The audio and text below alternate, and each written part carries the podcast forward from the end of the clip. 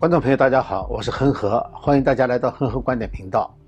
那今天呢是4月15号，星期四。4月15号是一个比较特殊的日子哈，在美国大家知道，这是一年交税的截止日期。我记得以前美国呢，在重大这个对外政策方面有一些重大行动的时候呢，他会利用这个日子，这样的话呢，就使得美国民众呢，在这一天只关心自己的荷包。口袋里的钱，而不去关心这些事情。那等到这件事情过去以后，第二天呢，它就不是新闻了。我记得1986年的时候，这个空袭叙利亚，利比亚，大概就是选的这个日子。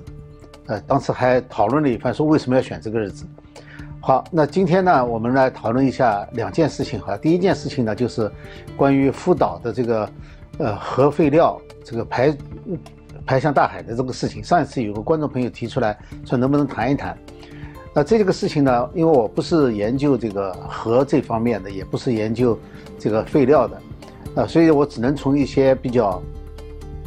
外行吧，这个观察的角度来去谈这个事情。那当然了，这个事情呢，我也不是特别的担心，因为一方面呢，日本它信息是比较公开的、透明的，那么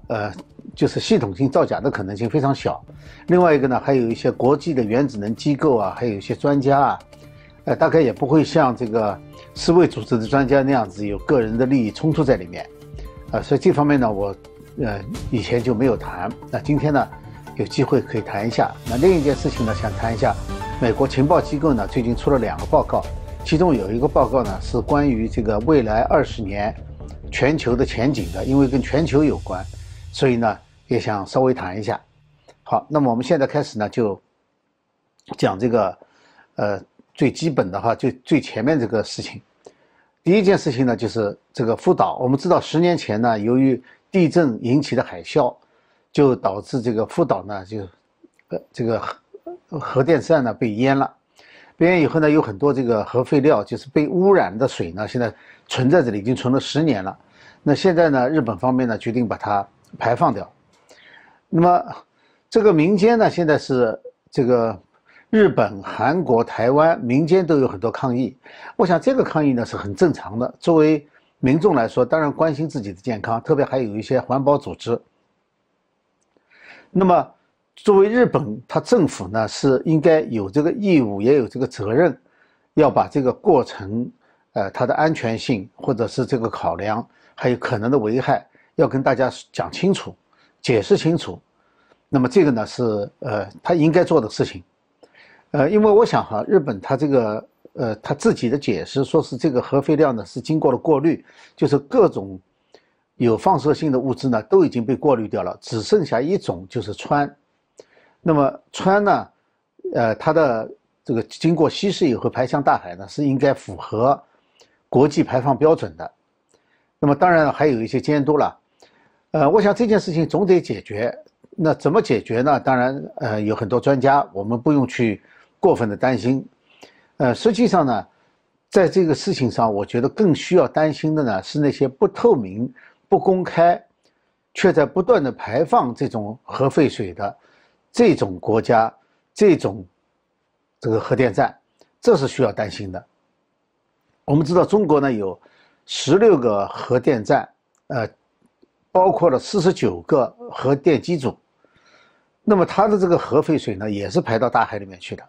它的排放量从来没有公布过，从来都是国家机密。那么从最近人们发现的，就通过日本排放核废料这件事情呢，有很多人就关注到了中国的这个排放，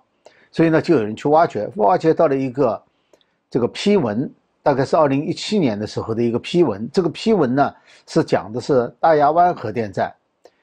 是香港媒体披露的，因为大亚湾靠着香港嘛，靠着香港就有4个核电站，其中大亚湾的这个批文里面呢披露出来的就是这个核电站氚的排放量，它有2个数据，一个数据呢是国家允许它的排放上限，就最多你1年能排多少。这个量呢是日本这次福岛计划当中年排放量的10倍左右。另外一个呢就是过去10年大亚湾核电站平均排放量是日本计划福岛年排放量的2倍左右。所以说这个量就相当大了，这是我们需要关注的。那当然，中国外交部发言人呢，这个没有署名的哈，他讲了一段话，这段话呢，我觉得值得分析一下。 就说，他说，日方在未穷尽安全处置手段的情况下，然后是不顾国内外的反对啊，没有跟周边国家商量啊，没有跟国际社会商量啊，就单方面决定排放。他认为呢，这个呢是，极其不负责任的做法。那么关键问题呢，我觉得哈，是他的第一句话就是在未穷尽安全处置手段的情况下。 我们知道这个科学上的认识啊，它是永远不能穷尽的。你不能说是因为现在那个没有找到解决方法，未来就找不到；但也不能因为未来能找到解决方法，我现在就永远不做了，就去等，这个是不可能的事情。所以说，从日本方面和这个国际原子能机构这个角度来看的话，我想现在的手段已经穷尽了。 它不可能再有，现在科学更新的手段，目前是没有，可能也等不及了，因为这过2年它就满了，除非中共自己它有一个更好的手段，那么它应该跟别人交流，就说我现在有个更好的方法可以解决，我相信现在是没有人有这个办法，那么这是这个哈，就是说它实际上是穷尽了手段而无能为力，只能这样解决了，所以说。 目前我认为它过滤了，就是把其他的这个核废料都过滤了，这个做法呢是在没有办法的办法，当然不排放是最好的，但是怎么可能不排放？就是说谁能够提出一个比它更好的办法来？那另外一个呢就是赵立坚，赵立坚也是外交部发言人了，但这次他是直接在会议上，在记者招待会上他说的，他就说这个，福岛的这个核电站呢。 发生的是最高等级的核事故，他说它产生的废水呢和正常运行的核电站的废水排放是完全2码事。那这个话的意思呢，其实非常清楚，就是为中共自己的排放做一个辩护。就是中国的核废水排，他大概也承认这个数据没法否认嘛，就是说是，日本的排放的这个计划排放量的几倍，或者是甚至10倍。 那这个他们没有办法否认，那就是辩护，就是说这是不同的。但是我认为哈，日本福岛的这个核废料，如果是真按照日本政府所说的是经过这样处理的话，那么它排放的也就是有氚的这种废水，那就和这个大亚湾排出来的这个废水性质是一模一样的，只是量更低而已。那么我就看不出来，就是。 这里面有什么区别？他好像认为就是日本的这个，应该是跟中国排放的是不一样的。虽然说量它可能更低，但是它可能更严重。但是如果都已经过滤掉了，那还有严重在什么地方？所以说，都是只有氚在里面了，那就没有什么不同。所以说在中国的信息。 中国的这个核电站的排放量和日本将要进行福岛的这个储存的核废水的排放，在这两者之间，由于日本的透明度高，而且有国际这个核能源机构的这个监督和帮助，所以我更倾向于相信日本方面的数据。中共的数据不是说不能相信，你要公布数据，现在你连数据都没有，你怎么让人相信？是这个问题。 因为这个本来不应该是一个国家机密的嘛，但在中国好像什么都是国家机密，就变成了一个习惯了。那么谈到这个核电站呢，我就想起来另外一件事情哈，今天想讲一讲的，就是世界上的核电站呢曾经发生过2次大的灾难，第一次是切尔诺贝利，就是前苏联的，在乌克兰境内；第2次呢就是福岛。 那前者呢，应该是人祸，是操作上的失误。然后呢，由于隐瞒这个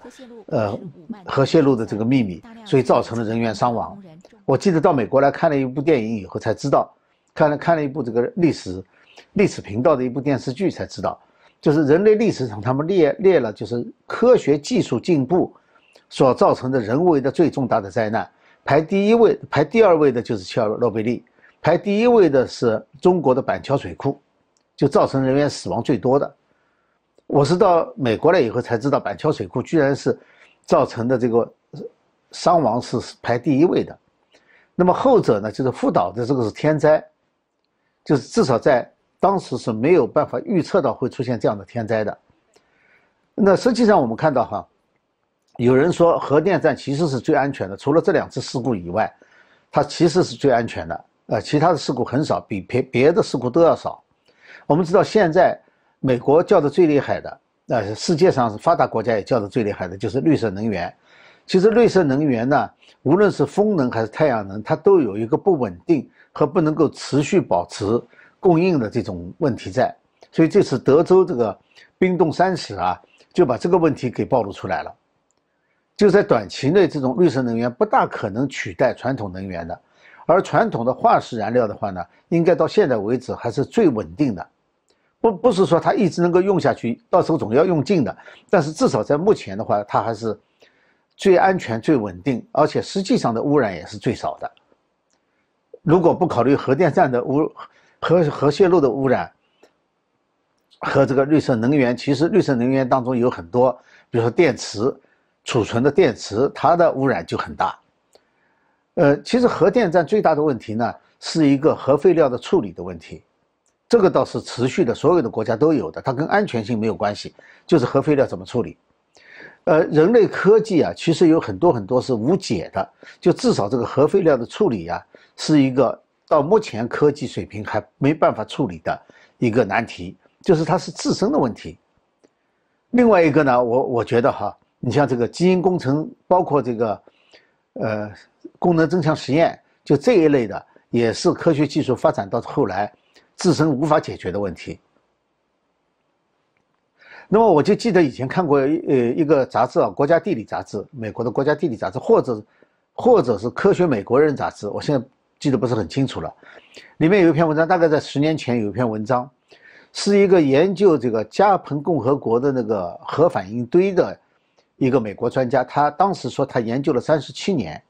那是72年的事情吧？我想大概是10年前，《科学美国人》的应该是，就说他。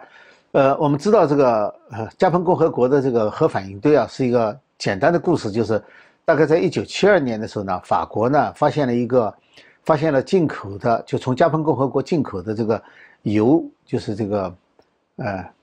核燃料啊，核原料，那个油呢，它的含量低，大概低的0.0几，非常小的一个数值，但这个数值非常稳定，所以他们就认为有问题，就到那里去查，一查以后呢，就发现那是一个，在那个一个地区哈，有大概当时发现了6个，后来又发现更多，大概一共是10几个，这个核反应堆，大概是21年前的，运行了50万年，所以那时候呢，就很多人在研究，其中美国这个作者呢，他就一直在研究这个。那么今天我们不来讨论这个关于这个来源的争议问题，因为有2种说法，一种呢是认为是史前文明，甚至有人认为是外星文明。那么还有一种说法呢，比较被公认的一种说法呢，就是是一个自发的核反应。那么我们不去讨论它来源哈，就讲一个核废料处理问题。就他们发现一个非常奇怪的问题，就是，在这个反应堆的周围，只要稍微远一点出去，就找不到这个。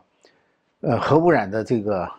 痕迹了。你想运行50万年，不管这个核反应堆这个规模有多大，运行这么多年，核废料是不可避免的。它为什么没有核废料？所以很多人就研究它这个核废料的事情，就发现，运行了50万年的这个反应堆啊，它基本上没有核废料散发的这个问题。那么有2种可能性，一种可能性呢，就是在当地发现了一种，就是叫做磷酸铝矿。那么磷酸铝矿物呢，它能够把这个核反应产生的放射性的气体呢，给捕捉起来呢，就存在它自己这个矿里面，它可以保存这个核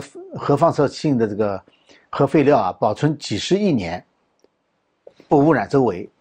那么另外一种可能性呢，就是有人发现，就是核裂变产生的最危险的这个副产品之一啊，就是放射性的铯。那么这个东西呢，发现在加蓬共和国的这个核反应堆里面呢，是没有泄露的，结果发现呢，它是被另外一种这个原子分子啊，就是被燎呢，把这个放射性铯呢把它捕捉在它的分子结构里面了，所以它就周围一点没有这个核废料。这个作者呢，他当时没有办法解释这件事情，他就说呢，就是他下了个结论，就是最后下了个结论是，人类还有很多需要向大自然学习的。那么说这个故事呢，其实就想说明一个问题，就说其实我们未知的东西很多，我们现在科学以为是很发达了，但实际上呢，真的有很多未知的东西。那我们不管这个。21年前的这个核反应堆，它是怎么解决核废料的问题的？不管怎么说的话，就是比我们现在所认知的要先进很多。不管是它是大自然也好，还是人为的也好，要先进很多。所以人类确实是没有太多是可以骄傲的地方，或者是可以傲视这个大自然的。就像中共长期搞的就是人定胜天，这个是不可能的事情。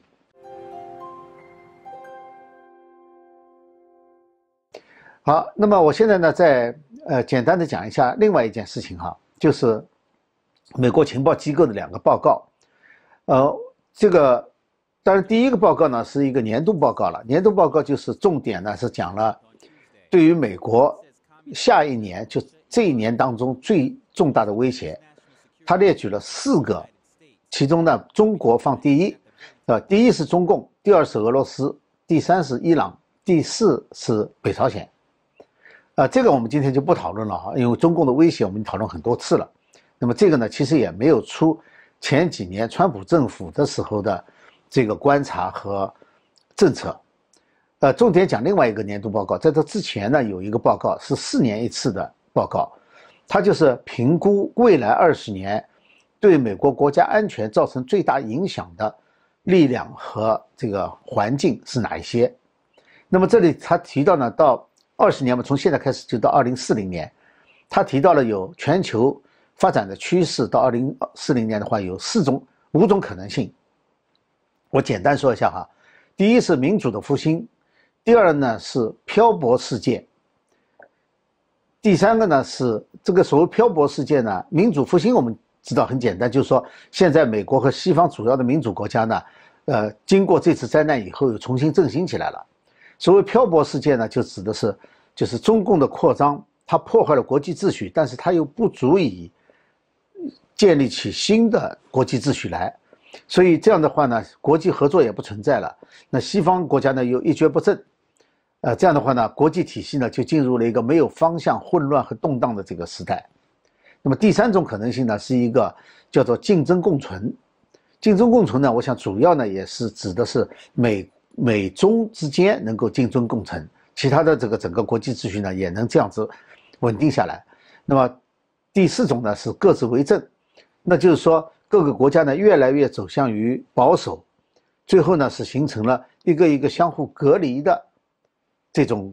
政体或者是这种权力集团，是这样的。最后一个呢是悲剧与动员，就是说这个更就是大的世界进入一个灾难性的事件，然后呢在那个以后呢人类在重振。那么简单说一下哈，这个他讲的漂泊世界，我个人认为啊，他讲的这个漂泊世界和各自为政呢其实是有点相像的，都是在旧的秩序打破以后，旧的新的秩序没有建立起来，全球性的秩序没有建立起来，那么就进入了一个比较混乱的状态。那么这2种之间的差别呢，应该是他们的这个有序的程度，就是各自为政，组织有自组织或者是保留了一些组织或国家，或者是重建了一些组织和国家，这种程度不同而已。就是说真正的漂泊世界它也不会完全没组织，而真正的各自为政的话呢，可能也没有达到全球就是统一的这种程度。那么民主复兴呢，我个人觉得是不太可能的，因为民主制度的话呢，其实在人类历史上啊，真正实行民主制度，虽然说大家说民主在古希腊就有了，古罗马也有了，但是呢，就是说这种民主呢，其实在人类历史上，第1个是实行的区域很小，第2个呢是它的这个持续的时间也不长，所以真正的现代民主呢，其实也就是几百年的历史，特别是以美式民主为主。那么这种情况下呢，美式民主呢，它是建立在特定的宗教信仰基础上的。我们最近这几年已经看到，美式民主西人遇到的最大的挑战，其实不是制度方面的，因为整个美式的制度是建立在特定人群之上的。那么，如果这个特定人群，他的原有的建立这个制度的时候的这个宗教信仰、道德观已经全部改变了的话，那么这个制度是很难维持下去的。所以，目前我们看不出美式的民主制度，在目前的情况下，怎么能在相当比例的人口已经没有了当年这种信仰和道德的情况下，怎么能够复兴？这是一件非常困难的事情，至少我没有看到它的前景。它不是说，说美国能够自我修复就能够自我修复的，因为它的基础已经动摇了。那么还有一种就是竞争共存，竞争共存呢，我认为就是现有的这个秩序的一个延伸而已。但是现有的这个秩序，就是目前美国和中共在对峙阶段的时候，它是一个不稳定状态，它不会持久的。至于说悲剧和动员，当然我个人认为哈，在过去一年我们看到了这个中共病毒的疫情对全世界造成的影响。当然我说的不是这个大重置，而是说完全是跟他们这个大重置，就是走这个什么大同的方向，是社会主义道路，这完全不是一回事。但是呢，它确实是可能会是一种比较大的可能性，至少我个人看来哈。那我现在就说一个很简单说一下事情，就是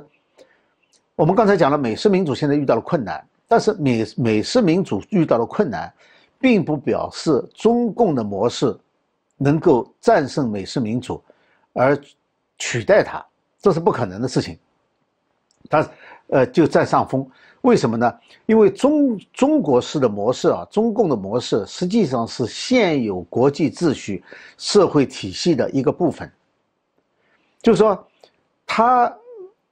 不可能说摧毁了这个系统以后，它从这里头自生出来，就像一个癌症一样的，癌症它在不断的侵蚀健康的细胞、健康的组织、器官的时候，